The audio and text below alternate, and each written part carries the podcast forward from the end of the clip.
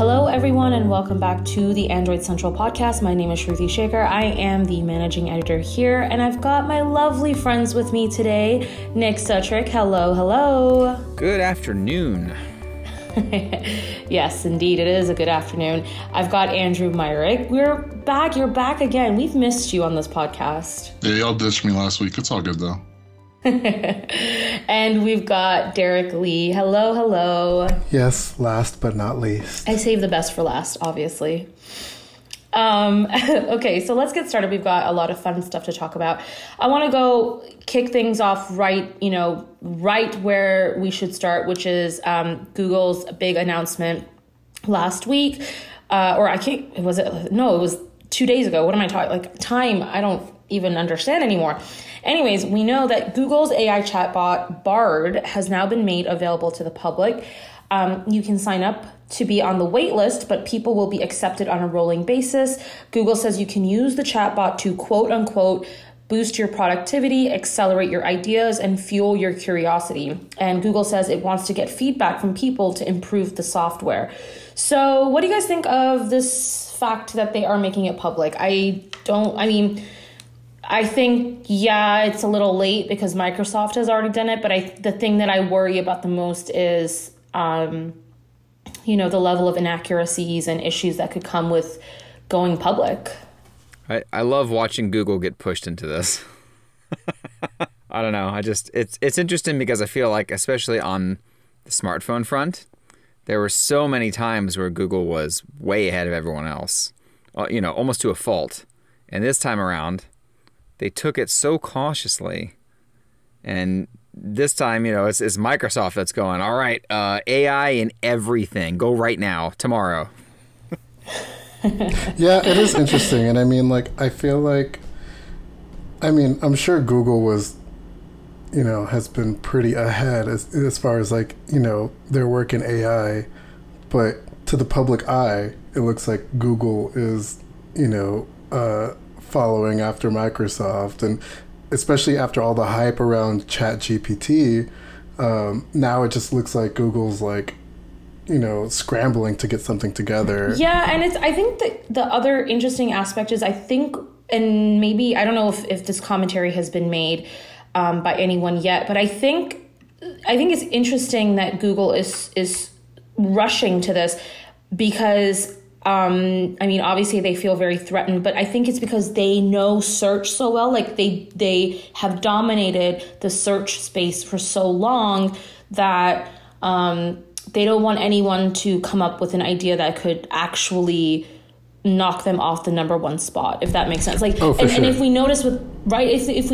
all of these other hardware products or whatever it may be, they may take their time or they announce things, but it almost seems like this is the first time, at least from what I remember or know of, you guys probably know more than me, that they actually rushed to get something out as soon as possible. Yeah, and they definitely feel threatened, I think, because, a month after Microsoft put out Bing GPT or whatever we want to call it, they announced that, we now have 100 million active daily users or whatever, which is still small compared to Google, but it shows that people are interested in this and that Bing is growing, and which is, I don't know, after years and years of Bing being kind of this joke, now it's it's still kind of a joke. People are, ChatGPT is kind of here or there, but now people are starting to see Bing as an actual thing. Right. And I don't know how many people are actually using regular Bing search. I'd love to see those breakdowns versus people using this new chat version of search, right?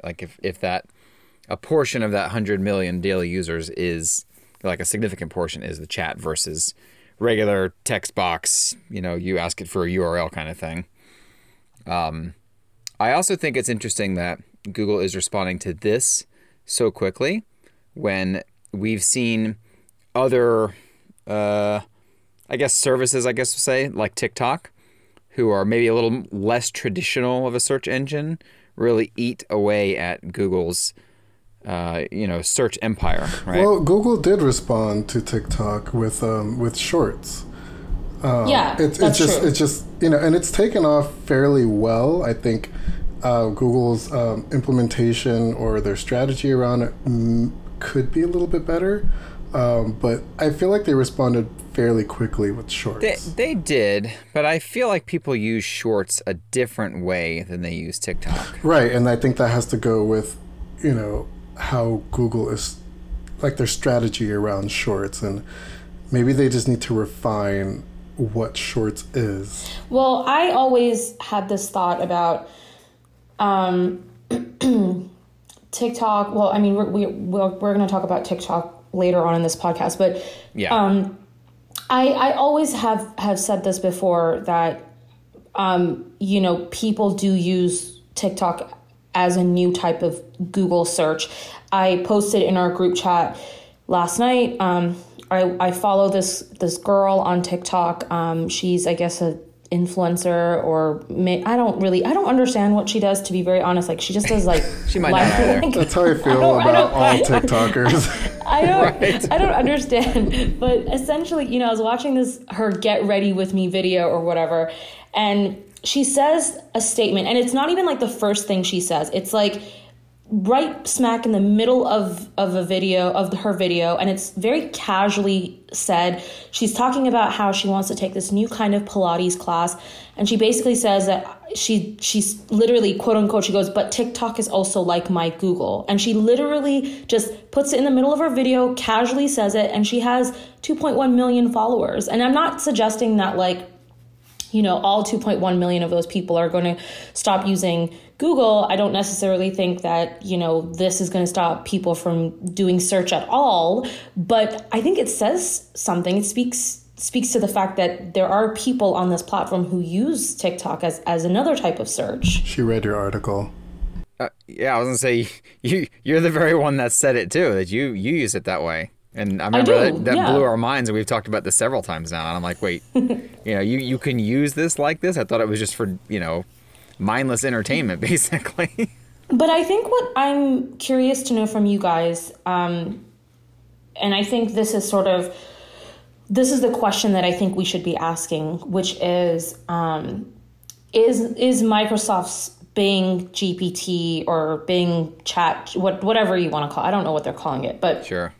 Is that going to be your official competitor to a Google search? Because I wouldn't say that using TikTok as a type of search would be a viable competitor. I do not think that is the case. I think, when you do a Google search, you get far more information and knowledge than if you were just to do a quote unquote Google type search on TikTok. So I do not think TikTok is a viable competitor. But I think the question that we should be asking, and I think we've been asking this for a while now, is as we've seen Microsoft progress in and being aggressive with this Bing GPT stuff, do we think it's really going to be a viable competitor? I think it all depends on what you're searching. Like with TikTok, I feel like there's a certain like demographic that uses TikTok, and I feel like depending on what you're looking for, you're going to go to TikTok. Depending on the kind of search that you're doing, I feel like you're going to go with a Google search.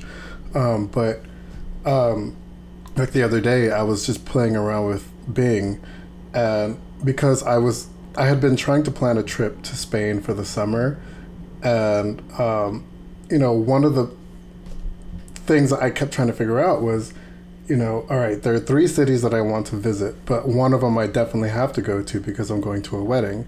But I have to figure out, like, how am I going to get to all 3 cities and then, like, fly in and fly out of which city? So I asked Bing, like, all right, what's the best way to do this? And it gave me a couple different ways to go about it. But, like, I think it's, like, searches like that. Where, like, you kind of need to be a little more specific. Huh? I have a question for you. When you did that search, was the response conversational, or was it like, because you could do the same type of search on Google, right? And it'll be like, it'll probably take you to maps and then also connect you to like flight routes or whatever. But I'm wondering, when you asked Bing, like, was the response conversational? Yeah, and it was a while ago that I did this, so I don't exactly remember the specifics, but it was more of a conversational thing, and I don't know. I think it just made it easier to absorb the information and to like mm-hmm. look at it, read it, and say, okay, this is a viable option for me. Instead of like me having to like go through all these different like results and like figure out, okay, like which one of these like articles has my answer. Mm-hmm. You know, it was more just Bing telling me than me having to look for the answer. That's interesting. Yeah. And I guess we'll have to see how Bard fares with stuff like that. But okay, I want to talk about, I want to keep talking about this, but I'm going to transition into an article that you wrote, Derek, and it got published this morning. We're recording on Thursday. It's titled Microsoft Should Put Bing with ChatGPT on Wear OS, Beat Google to the Punch. And I found this article to be very intriguing because I have not read anyone really talk about what this means. But why don't you explain to us your thought process? Like, because we do know that there are third-party developers, if I'm not mistaken. I think, Nick, you wrote this article, but or one of our news freelancers, of the ability of putting ChatGPT on Wear OS watches. But it was, again, a third-party developer, and you basically just do search. You're not actually really... It's not anything exciting or fresh. So, but you had a very intriguing thought process when you were writing this. Why don't you walk us through that? I mean, it was... Honestly, I think it was pretty simple. It's you know, I saw that there was this like third-party app that, you know, is available on Wear OS. Although now I think it's like down or something. And, you know, I saw that this was happening, and I saw that there was another one for the Apple Watch. And I was like, well, I mean, why doesn't Microsoft, you know, if Microsoft is enjoying all this, you know, all these new users on Bing, you know, the company should just run with that and put Bing with ChatGPT on Wear OS. Like, and mainly because, like, you know, it's cool that we have all these other third-party apps coming onto the wearables, but I think it's more just that, like, I would be more inclined to put Bing on my, like, an official Microsoft app on my smartwatch mm-hmm. than I would these other apps. But I think the thought process was also because we're yet to hear about any watches receiving Google Assistant. Yeah, because, you know, Wear OS 3, unless you're using a Pixel Watch or a Galaxy Watch, you don't have access to Google Assistant yet, which, you know, it's been months and months, and there's still no...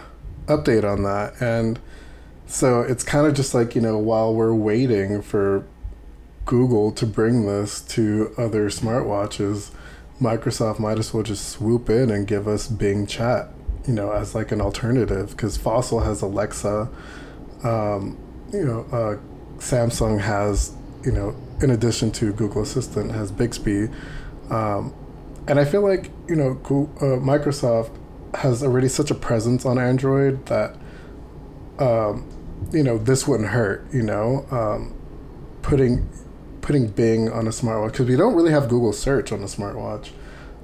We just have Google Assistant. So, I mean, putting Bing Chat, I feel like, would just be an alternative. What do you guys think of that? I told Derek, I love this idea because just because Google has dropped the ball so much on Assistant. On Wear OS 3 specifically, right? I mean, really just on Wear OS in general. Assistant's been horrible on Wear OS for a long time. It wasn't until Wear OS 3 where it was actually usable. Like, I actually like using it on my Pixel Watch, which is not something I've ever said since they first put Google Assistant on a watch, right? But the problem is it's only available on technically 3 models, right? Galaxy Watch 4, Galaxy Watch 5, and Pixel Watch. Right, Derek? Everything else with Wear OS 3 does not have it still? Correct. Yeah. And then we have Fossil's watches, which only have Alexa. And I think all of them do, right? They have Wear OS 3? All of them have Alexa or not?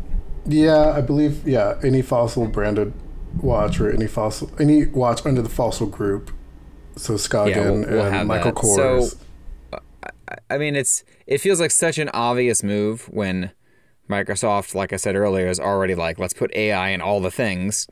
Get Bing chat on Wear OS now, and people can make it a default. And then, my gosh, like all the cool stuff you could do with it. I guess, you know, the limitation right now with Bing chat is you can't tie it into your smart home gadget yet. Like you can't control other things, but... Yeah, Microsoft doesn't have a platform for that yet. But so that's also what we have, you know, the Google Home app for on Wear OS. Right, yeah. So that... Unless you use your watch to control your smart home, which I don't think I've ever done. I mean, I've tapped the Google Home app on it, but not with my voice, right? Yeah, I've never used Google Assistant. You know, I have a Galaxy Watch 5, and I don't use Google Assistant at all on it. If I'm going to control my smart home, I just use the Google Home app. Right, and typically I feel like if I'm controlling anything in my smart home with my voice, I'm already in a room with a speaker. So I don't find myself in a situation where I need that functionality. Right. But putting ChatGPT is, and what I said in the article is that like it's not necessarily a replacement of Google Assistant. It's more just an alternative, like something to have in the interim, because it's like kind of the new cool hip thing. And, you know, just have like I just feel like just having that access on your smartwatch to like this cool new AI is just, you know, something interesting. Like you could just ask it a quick question and it could, you know, spout the answer to you and, you know, you go on your way. But yeah, that's pretty much what I was going to say.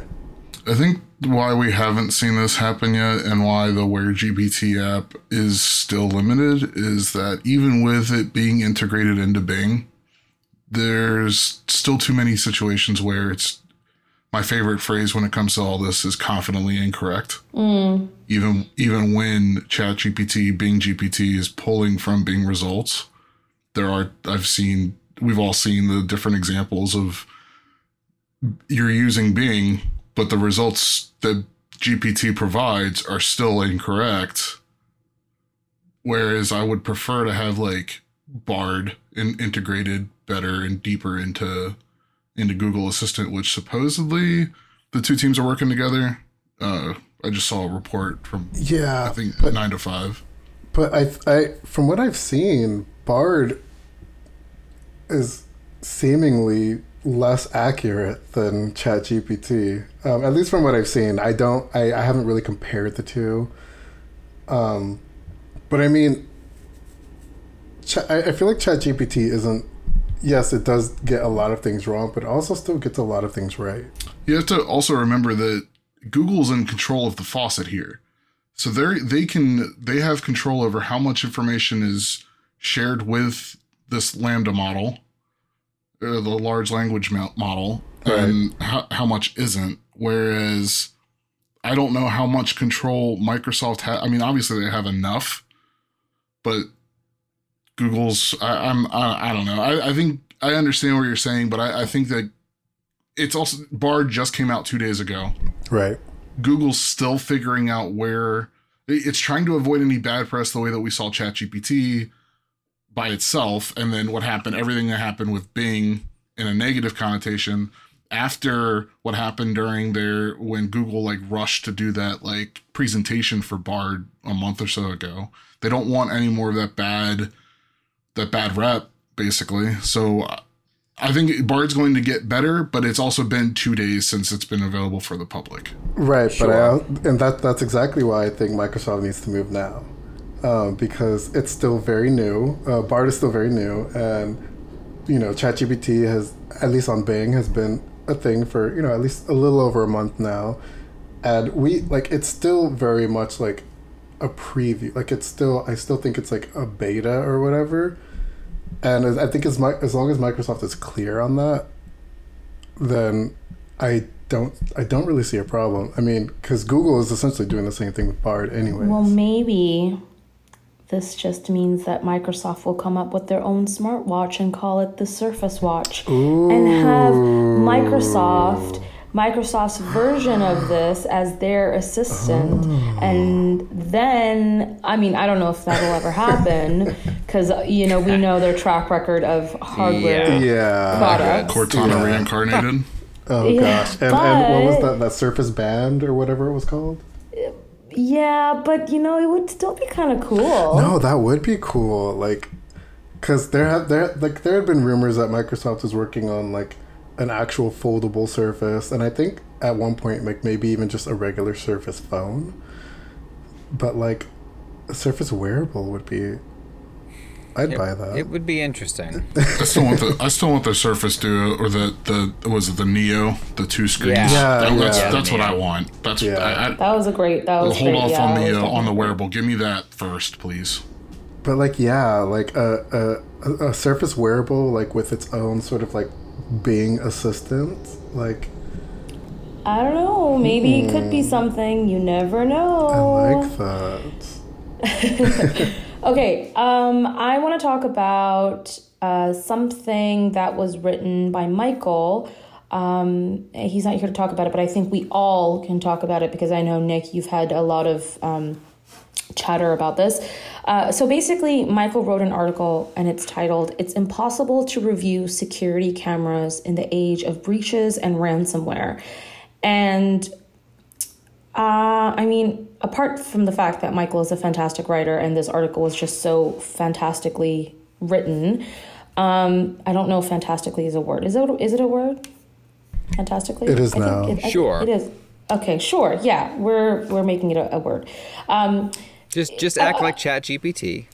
But what was Andrew's line? Confidently accurate, yes.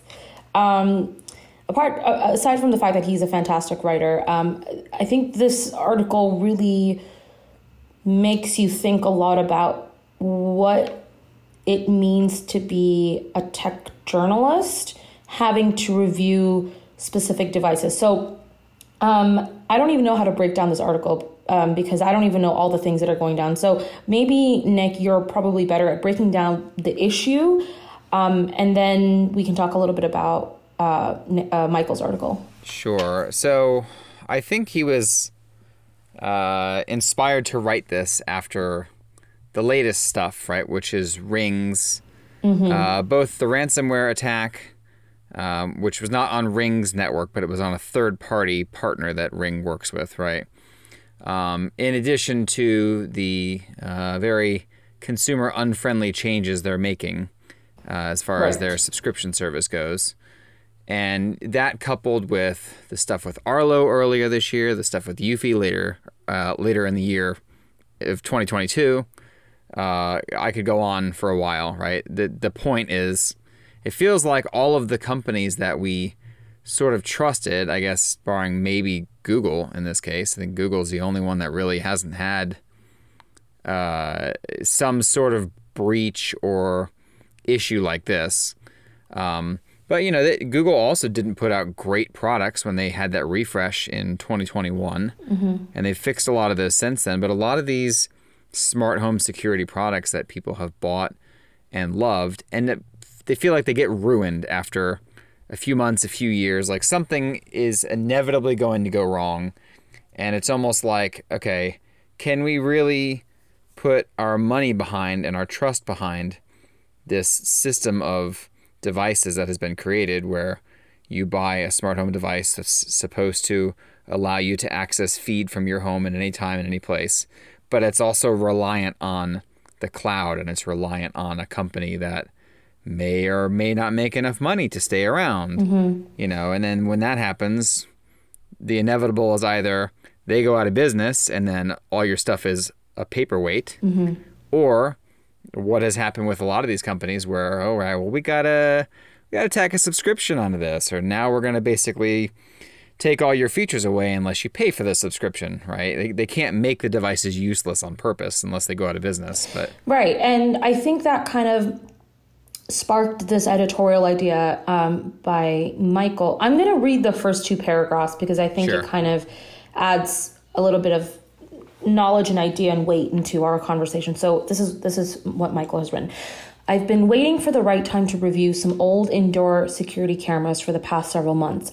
It's not about the brand, and he in brackets puts blank, or the cameras, which work quite well thus far. It's that every time I prepare to write about them, news like the recent Ring ransomware attack or Eufy's insecure network would emerge, and I would kick my security cam reviews down the road. Why? Because I've become increasingly uncomfortable recommending any security camera when knowing whether or not the back end is secure has become something only bug bounty hunters and clairvoyants could safely tell you. So the point that he's basically trying to say is it almost feels like now as tech reporters and reviewers, we have to know so much more knowledge to be able to write reviews. And I know with Android Central, like Nick, Andrew, Derek, you all, work really hard and go really in depth with your reviews. You look at spec sheets, you really understand the product. But now when it comes to security cameras, I guess Michael's trying to say is like, we also have to be security experts, and we're not security experts. And it's adding this added layer of difficulty to be a tech reporter. I'm not a reviewer. That's not something that I do. So I'm going to hand the mic over to the three of you guys, because you guys do a lot of reviews. So what did you feel about this article? And do you feel the same way when you're writing your reviews on specific devices? What I will say is that it's a little, I don't know if ironic is the right word, that like, it's these security cameras that are having these security problems. Yeah. I don't know, just something hilarious about this. And I'm personally someone who doesn't use them, so I've not really been following this as closely as I should, but I just think it's hilarious, to be honest. Yeah, that's really it. That's fair. Reading through this as you were reading that, right? I kind of flipped the article. So the point I made was closer to the bottom of his article. Mm-hmm. Whereas in the beginning, he focuses a little more on the fact that we can't trust a security company, which like Derek says is ironic, to give an honest assessment of its cybersecurity. And I think that's obviously the other half of this, like you were saying, is that either as a reviewer or a consumer, most of us are not back-end tech-savvy enough to be able to affirmatively state that, yes, this camera is sending its video securely to your phone, to your computer, to your Google Home, whatever, right? And that degree of the lack of knowledge, I guess, on consumers' parts, on everybody else's parts, whatever, just not being able to know for sure that what this company is saying is true has become a little scary, right? Because some of these things are pretty private. And we've said before, don't ever put a camera inside your house, but not everybody's going to listen to that, and that's going to bring about some possibilities that down the road, if somebody gets a hold of the video, or with, in other cases, I'd have to go back and find in our chats, but Jerry was citing this case where the police were pulling video from this person's Ring cameras that were inside of his house because he committed some kind of crime, and they needed to get the footage of it, right? Mm-hmm. And that's great for the court system, but as an individual whose home is supposed to be private and whose recorded videos from cameras are supposed to be private, it makes you kind of wonder, like, is this going to get turned on people who aren't guilty? This is a case where somebody's probably guilty. They needed the evidence to prove it. But it almost goes back to that Minority Report type of thought where it's like, oh, are we going to have the thought police in here saying, all right, let's go grab this guy's camera footage because he committed some political crime against the majority party, right? Like, mm-hmm, mm-hmm. It really doesn't take that big of a leap to get to that point. And not being able to be sure if your data is actually secure and actually unable to be reached by law enforcement or third parties or whatever is not great. Do you think that we need... our industry is changing so much, but And what I found interesting when I joined Android Central was that everyone on the team, apart from me, had some sort of job connection to what they were writing about, right? Like, Nick, you worked in IT, and like, right. So you kind of understand the back end of the things that you review. And I'm not saying, oh, like anyone we hire next has to have that requirement, but I'm wondering if that's where there's going to be an evolution specifically for tech reporters and journalists who are writing about consumer technology to have that background if they're going to get hired. Again, I'm not suggesting that it has to be, but I'm wondering if that should be a requirement. Maybe, but I think more on the consumer side of things, I almost feel like it would be more helpful to have third-party agencies that do employ people whose jobs are just to test this stuff and prove if things are safe or not. And maybe that is more of a journalistic side of things. I don't know how we would qualify that, but I think with any of these questions that we have about a company's security, all the other stuff that we're talking about, I think having that third-party group to go in that has no affiliation, that's not going to be slanted one way or the other, having them go in. I was going to say, they would definitely not have, because that's the other worry that you would have, is that a company could go to them and be like, hey, like, you know, make sure that you give us a good review kind of thing. Sure. I don't know if it would have to be a nonprofit or what it would be, just to ensure that their books are public, right? People can check and make sure they're not getting kickbacks from companies just to make good reviews or whatever.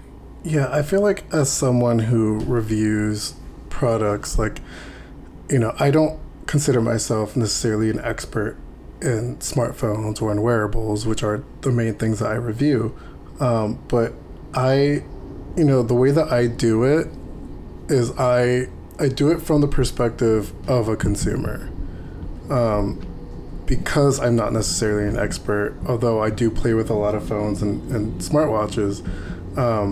But when I'm using these, I'm using them as a consumer, so I'm going to be thinking like a consumer when I'm reviewing them, which is why I think, like, I agree with Nick, like I think it should be on someone else to kind of go into that sort of nitty-gritty. Like, I think we have, I feel like, don't we have like someone else who does like the benchmarking stuff for us? Like, I don't, like, that stuff that I don't do, I don't know how to do, I don't know really anything about the benchmarking, yes, but I believe that we have someone else who does that for us, which I think is great, because, you know, I wouldn't know where to even start with benchmarking or how to talk about it. And frankly, as a consumer, you know, thinking as a consumer, I don't really care. I just want to know that it'll work well when I use it. And that's when I'm reviewing a product, that's what I focus on, is does this work well for the consumers that this phone or device is targeting? It's like I kind of rarely think about that extra stuff. Yes. Yeah. And to answer your question before, Future does have a labs group who goes and benchmarks all sorts of stuff. And I know a lot of us regularly reference those numbers in our reviews because it's quite literally a lab environment. Like, they go and they test these things the same way every time. It's in an, you know, air-conditioned, heated, whatever environment. It's not real-world testing, if you will, which is what you and I typically do when we review a product. Right, which is like why I don't really... would. Yeah, which is why I don't really, like, use the benchmarking stuff, because it's not really real world. Right. And also because I feel like it's a certain type of consumer that's going to really care about that kind of stuff. Sure. And when I'm writing these reviews, frankly, that's not the kind of consumer that I'm really thinking about. I'm thinking more along the lines of, all right, you know, if someone's looking for a new phone, they're going to Google, okay, cheap Android phone. I want them to be able to find, you know, a review that I wrote on an affordable Android phone, so they can figure out whether or not it's right for them. But yeah, when it comes to, like, you know, and again, I've never used any sort of like security camera or anything like that, but like you know, with all these problems that are popping up now, it does sort of add like an extra level to how we have to think about those kinds of products, which I don't necessarily think should be put on us, but at the same time, I mean, we do have a responsibility to talk about it. But yeah, it does make it harder for us to review these kinds of products. Yeah, it's definitely it was an interesting article, and I think it just makes you want to think a lot about whether we should be reviewing specific things, especially when we don't have all the knowledge for it. And maybe talking to an outside company who does have the knowledge for it would be able to help us. I don't know. I just think it's kind of interesting. But anyways, let's take a quick break, and we'll be back. We have a bunch of other really cool things that I want to talk about. So stay tuned. Indeed is the hiring platform you can attract, interview, and hire all in one place. Don't spend hours on multiple job sites looking for candidates with the right skills when you can do it all with Indeed. Find top talent fast with Indeed's suite of powerful hiring tools like Indeed Instant Match, assessments, and virtual interviews. Hate waiting?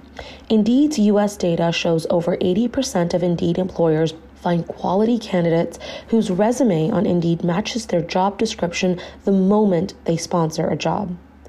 Something I love about Indeed is that it makes hiring all in one place so easy, because candidates you invite to apply through Instant Match are 3 times more likely to apply to your job than candidates who only see it in search, according to U.S. Indeed data. Indeed knows when you're growing your own business, you have to make every dollar count. That's why with Indeed, you only pay for quality applications that match your must-have job requirements. Visit Indeed.com/ACP to start hiring now. Just go to Indeed.com/ACP. Indeed.com/ACP. Terms and conditions apply. Cost per application. Pricing not available for everyone. Need to hire? You need Indeed. Okay, so I think we talked about this in last week's podcast. Maybe? I can't remember. No, we didn't. I can't. Oh my gosh. Okay, yeah, we didn't talk about this, but I know that Derek, I got confused when I was asking you to do this poll, but Derek, basically you wrote a poll, and the poll question was, do you prefer flat or curved displays? And it was based off of a rumor that was floating around that the Pixel 8 Pro is reportedly flattening the curve. And per the poll, 84.36% preferred having a flat display versus 15.64% preferring a curved display. I mean, that's a very big, clear indication that, you know, that's what people want. And I want to hear what you guys have to say about that. What do you guys think? Also, curved phones, no. I don't think I like it. No. What do you guys think? Also, no.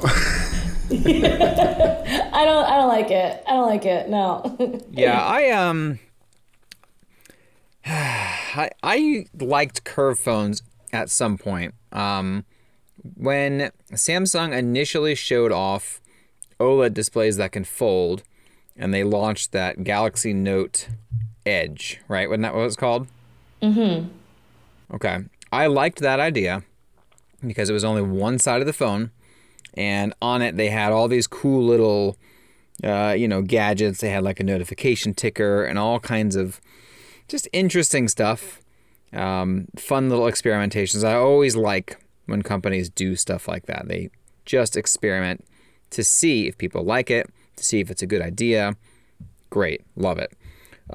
Throughout the years, though, we've started getting phones that have way too many curves on the glass. And aside from making a phone more slippery than it needs to be, it's also problematic for screen protectors. And I've only recently found a screen protector that is not a pain in the butt to install, is not super expensive, etc. Like, there are a lot of issues with curved displays around just normal use, and I don't think they really make sense to have anymore. Yeah, it was all just, here, my phone is pretty, you know? Sure. But there was no, like, at one point, you know, when they were, like, deep waterfall, curves, sure, there was, like, some sort of functionality to, like, having that curve, which, I mean, I don't know if you could really call it a function. Right. It was just like, oh, you can, like, swipe from all the way over here and, like, whatever, but, like, there's it's just, I don't know. I have the Galaxy Note 20 Ultra, and the curve, like, I only got it because, like, it had, like, the best features, like, the best specs at the time. But I did not want the curve at all. You know, it kind of like cheapens the look of the phone. I want to say that's what I would say. That's interesting that you say that, because it's supposed to be the opposite. Well, I'm sure it's the opposite, you know, in terms of how much money it, or like the amount of money it takes to produce a phone like that. But I just feel like the look of it looks very not. I don't mean cheap in the materials. I mean like less classy, if that's what I mean by that. It's supposed to, at least I think that's what companies believe, is that the curve is supposed to make the phone look premium, classier. Yeah, I don't think so. Like, I when I see it, it's like, no, I don't like it. Like, I almost feel like sharp edges or like flatter screens look more sophisticated, look more classy. I don't know, that's just my own opinion. It's probably wrong. I mean, I don't know. I mean, when people who were commenting on the poll were like, a lot of them were saying like, yeah, when this was first the thing, it was interesting and it was cool, but like, you know, after years of having the curved screens, like, it's just like, it's a gimmick that no one wants anymore. Yeah. Which is why I see that, like, the you know, going from the Note 20 Ultra, which, I mean, again, I love, but that curve, like, just the accidental presses are so annoying, and like, you know, it would force me to have to use my case, which would minimize it, but sometimes I just want to feel my phone, you know? It's fair. And with the Pixel 7, or I have the Pixel 6 Pro, and that is, oh God, I love just touching that phone. It feels so great. But, you know, even with that slightly less curved curve, I still get like accidental touches every so often, and it's just so annoying. And I'm so, like, if Google does go with the flat screen, I'd be super happy, because that means, you know, I can get the best Pixel phone without having to deal with the curve, the dreaded curve. So let me tell you why all of you are wrong. Okay, first of all. No, I love it, because this is what's so great about Andrew. He will say something when there's something important to say, and he comes out with a bang. So the floor is yours, Andrew. Go for it. Curved screens only belong on big phones, and the best curved screen that I've used, not China, I haven't used any Chinese phones, is the Pixel 7 Pro. Samsung got closer with the 23 Ultra, but I do not, as someone who carries both the 23 Ultra and the 14 Pro Max, I don't want a flat screen on a display that's almost 7 inches. Foldable phones notwithstanding, that's a different thing. Why though? Why? Because it's not comfortable to use. I feel like the finger gymnastics when I'm using my iPhone versus the 23 Ultra, even though the Ultra has the bigger screen, it's easier to handle with one hand compared to the. Because it's I guess because the curves make it like softer to hold. Maybe I guess. Yeah, like I don't have to dig the phone into the corner, like the palm of my hand, just to like reach an app that's across the screen. Right, that makes sense. I don't know. My Note 20 Ultra is. has the same size display, and I still hate using it because, get bigger hands. My hands are pretty big. Okay, anyways, I don't care about anyone's hands. I want to hear what Nick has to say. He was about to say something. I don't even know what I was going to say. Keep talking. I'm just looking at this Pixel 7 Pro and trying to finger gymnastics it, as you put it, right? I just both the 7 Pro and the 23 Ultra are more comfortable in the hand than the and part of the iPhone's problem is the fact that it doesn't have the frame isn't curved. It's all flat. It's flat. Mm-hmm. It just comes to an edge and slightly rounded, so it doesn't actually cut your hand. But although with the Pixel 8 Pro, I think there's still going to be a curve to the frame. I still would prefer, me personally, I think with the bigger display, I think it'll be better served with even the slightest curve. Use the curve from the 7 Pro or flatten it out just a little bit more. I just think that, especially when using gestures, which is what I really like about using Android phones and the back gestures and everything, is that I can feel with my finger that I'm hitting the curve, so I know that my gesture is going to do what I want it to do. Oh, no, see, the gestures is the problem for me because, again, when I'm using a curved screen phone like my Note 20 Ultra or my LG Wing, let it go. I always get the accidental, I'm always doing something and then I'll accidentally graze the curve and it'll back me out of whatever I'm doing. See, I don't ever have that problem. Oh, see, I have that all the time, especially with my Note. Yeah, me neither. I'm going to retract. I want to retract my statement. Oh, well, boy. I'm not going to retract it. I'm going to edit my statement because this is Twitter without blue. Yeah, no editing. Yes. I'm based off of what Andrew said because I have played with the 7 Pro, the Pixel 7 Pro.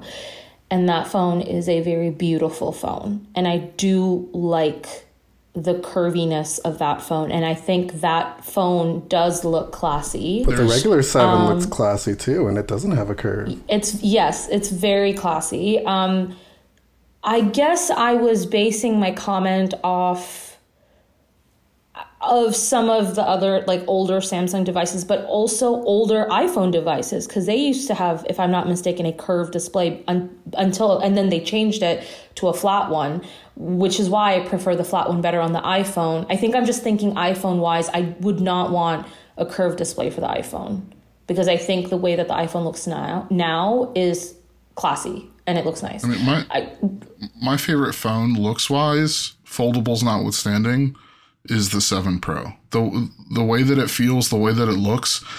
Every time I get a new phone, I buy a skin from Dbrand because I don't use cases, because I rely on insurance, the fact that I work from home, and I don't go anywhere. The 7 Pro is the only phone that I bought a skin for it, and I got the phone on launch day, and I never put it on because this Pixel 7 Pro and Hazel just looks and feels so good, I don't feel the need to do it. Yeah, I don't have a case on my 7 Pro either. I mean, yeah, I do keep the case on my 6 Pro, but that's just because I'm clumsy and drop things. But as often as I can, I do again, like I said, I like to feel the phone because it is a gorgeous phone. It feels amazing. But I'm still not a fan of the curve. I also have the regular 7, and it looks just as great without the curve. Related to this and the iPhone discussion, I've seen several rumors now that say the iPhone 15 Pro is going to have curved edges on its display. Oh, no. And I don't know what that means, I don't know if that means a pixel or a waterfall display or something way more subtle. I think it's going to be way more subtle, and I think it's going to apply more to the frame than anything else. I wouldn't be surprised if the 15 Pro Max / 15 Ultra that's also rumored ends up looking similar to the Apple Watch Ultra, which has... curved. Which is 2.5D glass or whatever, right? Isn't that what they used to call it? 2.5D glass? Yeah, 2.5D. Plus, the edges are they're curved to a point. They're not as curvy as the regular Apple Watch. Yeah, the display isn't really curved. It's more just... Oh, no, it cones up. It's and then it's a flat screen. It's curved. Yeah, I'm looking at it. it's the screen's completely flat. I was talking more so about the edges, like the sides. Yeah, like the bezel is more the curved part, and then like the side, like the frame, it's curved. Like at least on like the older iPhones. But the display, like I can't picture Apple going with an actual curved display. But okay, you guys, correct me if I'm wrong. Wasn't like, because I've had older iPhone models and they used to have a curved one. I don't think so. I think it was always just like the, like that 2.5 or I guess the bottom was curved, not the actual display. Yeah, there was always a curve to the iPhone, yes, but not on the actual display. Yeah, okay, that's what I was thinking of. Okay, I don't like that. That stuff is not cute. Don't ever bring that back. My guess is you're talking about the edges, like the very edges of the phone where it the glass melts into the... No? I'm talking, like Derek was right. Back in the day, like the like first generations of the iPhone, the back was actually curved. Oh, that's gross. Yeah, that was gross. Yeah, the screen was flat, but that's what I was thinking of, and I was like, ew, no, that is never happening. But okay. I still stand by my statement. I do prefer the flat screen, but I concur with Andrew's statement that the 7 Pro is the most beautiful phone, like design-wise. I think it's very beautiful. Yeah. Okay, anyways, moving on. I want to talk about our last topic, which I think is very topical, and there's a lot of controversy happening with it right now. So we know today, again, we're recording Thursday, March 23rd. TikTok CEO has appeared before Congress, being questioned about whether or not there should be a total ban of the app, being questioned about the practices and how they're monitoring usage and how they're protecting teenagers and yada, yada, yada, like all that stuff. And on Saturday last week, our very wonderful friend Jerry Hildenbrand wrote a fantastic article. It's titled, "A TikTok Ban Isn't About Privacy, It's About Politics." And I mean, I think this is something that I think a lot of people probably are aware of, but also probably aren't aware of, because I get this question asked a lot when I go on TV and on the radio. People are asking me like, you know, why, like, is TikTok really that bad? Or like, why is this happening to TikTok? And I think what people have failed to understand is that this really is a geopolitical issue as opposed to a technological one. And I think Jerry wrote this very eloquently, basically saying how, you know, this isn't about TikTok. This is about who owns TikTok. And who owns TikTok is a China-based company. And we know that there's that weird law in China that states that if you're a China-based company, the government of China can basically take the data from that company, whatever data it is, and use it for whatever they want to use it, and even try to enter users' devices through the back end. I'm not an engineer. I don't know how all that works, but that's the conversation. It is a geopolitical conversation. And I wanted to get your perspectives on this. Like, what do you think about this conversation that we're having in the U.S. specifically? It's happening in Canada. It's happening in Europe. And your thoughts on Jerry's articles. Or article, not article. Sorry. Excuse me. So just watching bits and pieces of today's congressional hearing, I think the title of Jerry's article is perfect. A TikTok ban isn't about privacy, it's about politics. And his point in here is that the only reason we care at all is because China is behind TikTok. If this were an American company collecting the exact same data, which we know many American companies have and do collect the same data, nobody would care. Well, I think they would care, but there wouldn't be so much of a hullabaloo as we're seeing play out. The U.S. would not do any TikTok. Like they'd make a little fuss about it, and then they do nothing about it. Yes, and that's what I'm saying about nobody is like none of these politicians would even bat an eyelash. Just watching all of the politicians corner this CEO, trying to get him to say something because they want to be the ones to put in their next campaign that they were the ones that got TikTok to admit that China's spying on us. You know, that's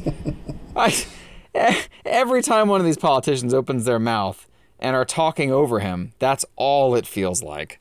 It does not feel like they're actually trying to stop some sort of existential threat to the United States as a country. No, and I think Jerry makes a good point in that we shouldn't be making this a political thing. I mean, the fact of the matter is there is a real legitimate concern of the data that's being collected by all of these companies, and not just TikTok, right? Like, it's every app that you download, what kind of information they collect. If you're on Facebook, Instagram, wherever you're on the internet, your data is getting collected. And there needs to be a better crackdown on privacy legislation, on who's collecting that data, all of that stuff. I lost my train of thought as I was saying that. I just think that, the U.S., if they're going to be like this, they need to be like this with everyone. Right. Agreed. Yes, that's what I was trying to say. Yeah, yes, that's my point. I don't use TikTok, so whatever happens, happens. But I think it's unfair that they're going this hard about TikTok, and yet all the other companies doing the same things, like I said, they'll kind of just like, oh, we need to do something about this. You know, we're gonna put in we're gonna propose a bill, and then no bill will ever get passed, and yet everyone is all over this. The other interesting thing that I'm noticing, and I was watching a little bit of this hearing as well, and I think it's just me. Or maybe it's some other people too. I don't know. But again, I get asked about this a lot, and it's like, how can you have a better experience using these kind of platforms that run on an algorithm, right? And that means not just TikTok, but Facebook, Instagram, YouTube Shorts, whatever, Spotify. Yeah. Whatever app that uses a form of algorithm to present you information. The question is, how can you have a better experience? And my answer to that always has been, you should cater your experience on these platforms based on your interests and not based on what they're showing you. So, and at one point in my social media lifetime of enjoying it, I was heavily influenced by the things that I was seeing on TikTok or Instagram or whatever it was. But as I've gotten older, I have noticed that I really want to be more selective in how I'm spending my time on these platforms. And that means, and this is why I always talk about TikTok and how much I love it, is because I really like my algorithm, and I have actively changed my algorithm to make it work for me. So I'm enjoying it. My algorithm on TikTok is literally cooking food, cooking videos, dogs, cleaning hacks for the home, above 30-year-old TikTok, just really stoner crackhead TikTok.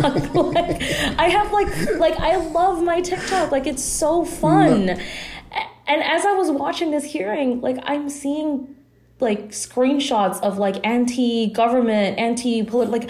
I have never been on left or right wing political TikTok. I don't want to be on that side of TikTok. I do not like it. It is not something that I am interested in. But I wonder if people would have a better experience if they really understood how to navigate their algorithm. I agree, because I almost welcome here, the whole seeing what kind of posts that I'm liking and viewing and whatever, because my Instagram is also perfectly catered to me because of the type of posts that I'm pressing on, or the type of reels that I'm watching, because now my Instagram is all videos of otters and hedgehogs, two things that I absolutely love. And dank memes. Don't forget about the memes. Yeah, and the dank memes. Yeah, because you send them to me all day. I welcome collect if my data is going to be used to show me things that I love, collect my data. I welcome it. No, I was just saying he sends me dank memes all day that are based off of his algorithm. So yeah, I know they're good. Yeah. And I appreciate it too, so keep doing it. I guess the bigger picture is like, I think, look, I also like, I strongly agree with Jerry, which is, and if he was here, he would be like, stop letting these companies collect your data, protect your data. And I fully agree with him on that. But I also believe that if you are on the internet, if you have any kind of account where you are part of an algorithm, you should cater it to your experience as opposed to it controlling your likes and dislikes.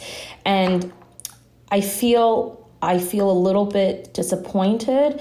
And again, okay, I'm not suggesting that TikTok is great. I think TikTok, Instagram, Facebook, they're all the devil. They all have problems with them. They need to have better security. They need to have better privacy. They need to be helping teenagers and not showcasing awful content that could influence them in bad ways. But I would be disappointed if TikTok got banned. And that would upset me. And that's you know, and before I touch on that, like, because you said something that like made me think, like, I remember when I was younger, like probably in like high school or college, whatever, like everyone would make such a big deal about like privacy and like, oh, they're collecting our data. And honestly, like it got to a point where I think I kind of just resigned myself to like, they're mm-hmm. gonna do this anyways. I'm on Facebook and I'm enjoying it, and I know that they're gonna be doing this, so I might as well make the best of it. And I think I've always kind of had that mindset ever since, which is why I don't think which is why I don't really care so much about them collecting my data, because I'm going to make the best out of that experience. Right, but I think if Jerry were here, he would say you should care. He would say you should care. But to Jerry's point, I would say kids should be educated in understanding what it means for their data to be collected. Right, and I like that Instagram has now finally started like implementing, you know, those sort of like features geared towards teens and adults and helping to educate, all right, this is how, you know, you can take control of your experience on the app. Actually, you know what, Nick, because obviously I literally just thought of this, and I can't believe I didn't ask you, but you have kids. I mean, I don't have kids, so I don't know how I would navigate this, you know, whatever, but do your kids have like a kid's version of like the kids' privacy version of social media, like, you know, where your accounts are linked or like, how do you navigate that as a parent? No, but he's only 9. So, oh yeah. Okay. There's no fair reason enough. For okay. him to have it. But I'm sure he's going to come to an age where he's going to be curious about it. Yeah, probably. And he has, you know, I review kids' phones and smartwatches and stuff for our site. So, he has a phone that he plays games on, and he has a watch that he wears when he leaves the house. But they don't have social media on them. Do they know what it is though? Yeah, absolutely. Okay. And they're not like, oh, like they're not curious to like see what it's all about. Right. And I am definitely curious to see how that conversation is going to go when he gets his own phone and when his friends are asking him to friend them on social media. Like right now it's, you know, he has his friends on the Switch, which is, you know, obviously not social media. It's, they're playing games together. And it almost makes me wonder too, with his age, if they're not going to go into the, you know, traditional social media that we think of now, if they're going to stay more on the maybe gaming side of, I just play in my games with my friends, and this is my social media effectively, right? Because I feel like that was a little bit more like it was for me when I was younger, although, you know, when I was a kid, the internet wasn't like it was today, so it's, yeah, for it's sure. not for the sure. same thing by any means. Yeah, I don't I'm gonna have to come back to that conversation in a few years, I suppose. Yeah, tell me your thoughts in a few years. Something else that you said, Shruti, kind of, you know, and this is a question I think I've been kind of asking throughout this whole thing is, you know, if TikTok gets banned, what then? YouTube Shorts. Like is everyone immediately going to go to YouTube Shorts? I doubt it's going to be YouTube Shorts, but I feel like but here's the thing though, right? Like there's a lot of money at stake with TikTok. Mm-hmm. There's a lot of advertisers who see the potential of TikTok and see the potential of the careers that are on TikTok. I also believe that there are a lot of creators who are solely getting their income from TikTok. Like they don't have any other platform where they get their income from. And that would be, again, I mean, it would be upsetting for them. Like, look, a livelihood is a livelihood wherever you get it from. And if it's going to affect you, it's going to be bad. I literally watched the Pornhub documentary on Netflix over the weekend, and there were a few performers who were basically saying how, like, you know, because there was all this issue around Pornhub, they moved to OnlyFans, and then OnlyFans was threatening to block adult content, and that was their livelihood. And that's scary. Like, when you don't know where your paycheck is coming from, that's scary. I will say that, like, there is one guy that I follow. I don't know if you guys know about Fossil Daddy, but I'm a big fan of his. Oh, God. Sure don't. Well, you should. Is that fossil watches or dinosaur bones? Yeah, I was going to say, please clarify. I remember he had posted something on his Instagram or somewhere about how Instagram had taken away this, like, bonus thing or something like that, and he is, like, he has his presence on Instagram, on TikTok, and I think elsewhere. I can't remember where else, but I remember he was saying that this is why I don't put all my eggs in this one basket. This is why I have my presence in all these other platforms, because, you know, one of them can change, and, you know, if you're only on that platform, then you're screwed. And I think that a lot of creators need to think about this. You know, TikTok isn't the only thing that's out there, and isn't the only way to make money. You know, you can have your presence on different platforms.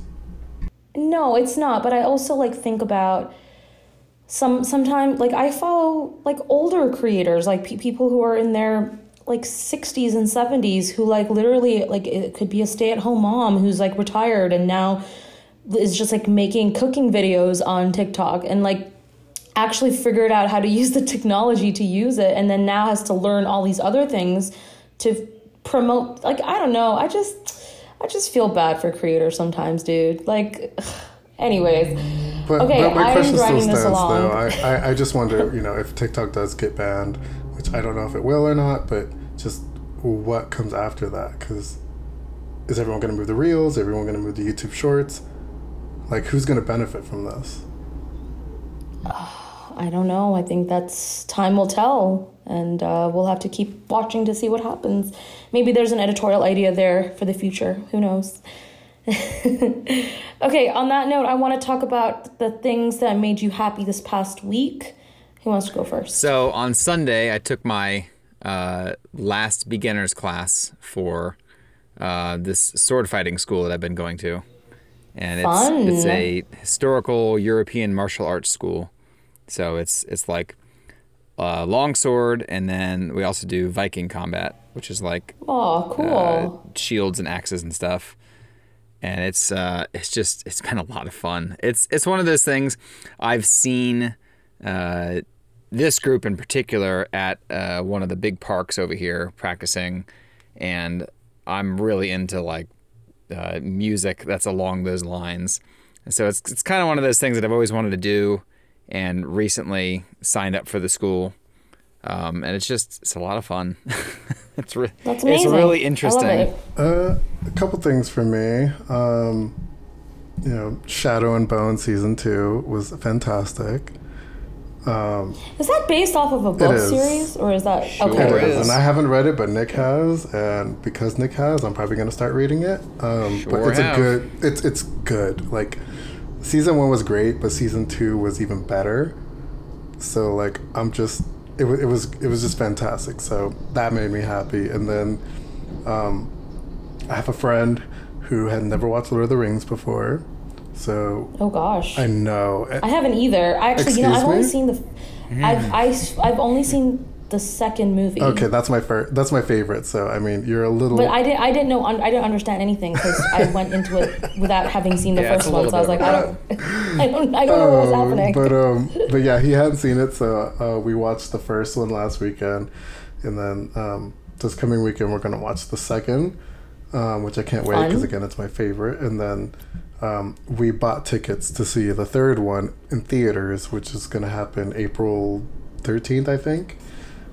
Cool. I know, and I'm super excited for that. In theaters, huh?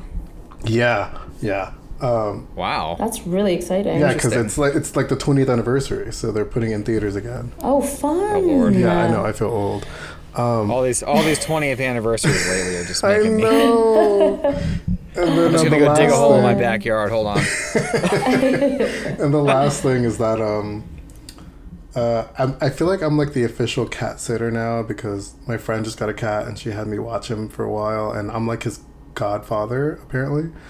And my neighbor, actually, as of today, I'm watching my neighbor's cat, which it's my third time watching him. But it's always just such a good time watching his cat because he's just so cute and orange, and he's very vocal too. Like every time I come, he's always like meowing at me, and it's just so cute. Aww, his name is Chibi. That's so sweet. Oh, I love it. Okay, Andrew, your turn. Do I have to? Yes, you do. All right. Next weekend, I'm going to the beach. It's like one of the last weekends for off season, and me and my wife usually go once or twice per off season. So we're going next weekend for our birthday. Oh, that's cute. Her birthday was yesterday. Was it? Oh, well, happy belated birthday, if you're listening. But was it? No, that was for your anniversary. You guys went to the place where you proposed, right? Or your first date, was it? I'm sick, so I don't remember. Oh, okay, never mind. Don't worry. We went down there, but I don't remember when we went down, like for what it was for. I just love that you guys go to like places to celebrate things. It's just Ocean City. Her family has a condo down there, so we just stay for a couple of days and then come home. Quit downplaying it and just enjoy it. Yeah. I am. I'm sick, Nick. I'm not whipping around swords and crap. And listening to you describe that just made me more exhausted. Oh, man. Okay. Well, for me, I have a couple of things as well. So we've been watching a lot of really, really good TV recently, and it's making me really excited and happy. I'm a huge TV watcher. So we just finished Ted Lasso season 2, and now, I mean, we're watching Ted Lasso season 3, which is an amazing show. I love it. We finished Blackbird, which is also incredible. We watched the Pornhub documentary that I was talking about, and we also finished the MH370 docuseries on the missing Malaysian Airlines flight. I want to watch that. It's good. It's so. I always find when airplanes go missing, like so eerie. I don't know. It's just it's so. It's so creepy to me. But yeah, we watched that, and then. What was that other thing I was going to say? Oh, and I haven't started Mandalorian season 3 yet. I really want to watch that. I need to watch it. I haven't started it yet. I haven't. Okay, calm down, Derek. Just go watch Lord of the Rings. I know. I mean, of course, we also finished Last of Us season 1. That was fantastic, and it was really good.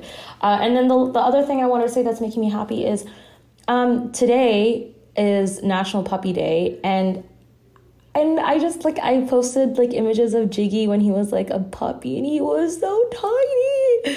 And it's just, it makes me happy, and it's, like, so cute. And, yeah, he's just now turned into freaking a Yeti, Chewbacca Yeti, I don't know. He's just, Ewok. Like, a massive, yeah, literally, like, he's so massive now. But, yeah, that made me happy, too. But anyways, okay, on that note, as I always say, thank you so much for listening to us wherever you are, whether it's in the morning, afternoon, or night. We really appreciate that you listen to us, and we thank you so much, and we'll catch you guys very soon. Bye!